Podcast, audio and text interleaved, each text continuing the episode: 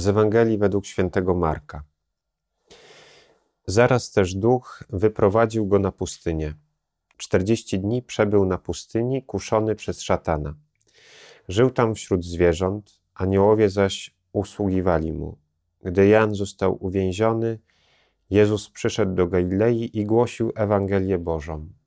Mówił: Czas się wypełnił i bliskie jest Królestwo Boże. Nawracajcie się i wierzcie w Ewangelię. Pierwsza niedziela Wielkiego Postu kieruje nas na obraz przymierza Boga z człowiekiem. W pierwszym, w pierwszym czytaniu widzimy obraz przymierza między Noem a Bogiem, które Bóg zawarł po wielkim potopie. Jaki obraz jest wspólny z jednej strony dla tego przymierza po potopie i dla Ewangelii, w której widzimy Jezusa, który rozpoczyna swoją misję i zanim ją rozpocznie, udaje się na pustynię. Widzimy, że e, potop, jak czytamy w Księdze Rodzaju, trwał 40 dni i 40 nocy.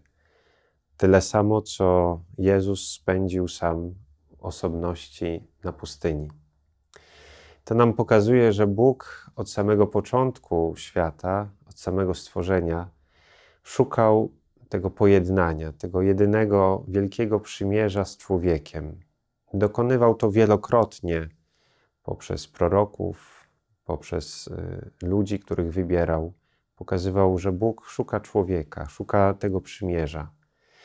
I kiedy dokonał tego pierwszego przymierza z Noem po potopie, obiecał, że potop już więcej nie przyjdzie na człowieka, ale że tak naprawdę chodziło o odnowienia tej przyjaźni człowieka i Boga. Ale to Bóg jest zawsze pierwszym, który inicjuje to spotkanie, który inicjuje to przymierze. I w osobie Pana Jezusa dokonuje się pełnia przymierza pełnia tej przyjaźni, którą Bóg od wieków zaplanował, zapragnął mieć z człowiekiem. I widzimy, że Jezus w osobie Jezusa e, dokonuje się pełnia tego pojednania przez to, że Jezus przyjmuje na siebie całe człowieczeństwo. To znaczy, nie ma sytuacji, w której on nie chciałby być człowiekiem, dlatego udaje się na pustynię, aby poddać się próbie, poddać się próbie kuszenia, poddać się próbie głodu, a nawet cierpienia. On przyjmuje wszystko na siebie, dlatego że pragnie to wszystko odnowić poprzez przymierze swojej krwi. I e, tak jak mówi Grzegorz z Nazjanzu, nic, co nie zostałoby przyjęte, nie mogłoby być zbawione. To oznacza, że Jezus wziął na siebie wszystko, nawet y, nasze cierpienie, czy nawet nasz grzech, po to, żeby nas zbawić. I widzimy, że w tej tajemnicy bliskości Boga to Bóg jest pierwszym, który pragnie spotkać się z człowiekiem. Bóg zawsze jest tym, który wysuwa wobec nas swoją dłoń, swoją rękę, aby się z nami spotkać. I to nam pokazuje, że Bóg wcale nie jest Bogiem dalekim, że Bóg nie jest jakimś Bogiem, który tylko stworzył świat i z założonymi rękami ogląda, co dalej będzie się działo. Ale On wchodzi w naszą rzeczywistość. On rzeczywiście przyjmuje na siebie wszystko to, co jest piękne, ale wszystko to również, co jest trudne.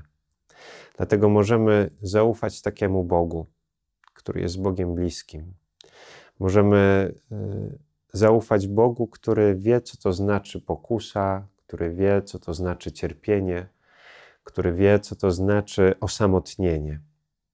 Dlatego, że On nas nie zostawi właśnie w tej sytuacji, kiedy czujemy się właśnie tacy.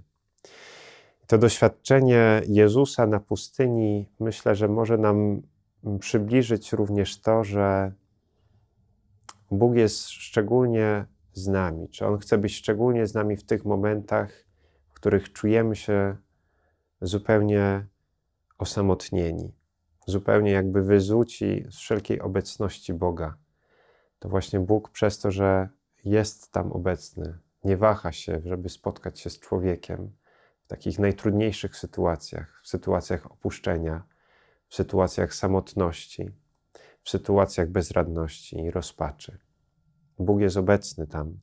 I ta pierwsza niedziela Wielkiego Postu ma nas zaprosić do tego, żebyśmy nie bali się Boga, który ciągle nas szuka, który pragnie z nami zawrzeć tą przyjaźń, to przymierze bliskości, obecności w naszym życiu.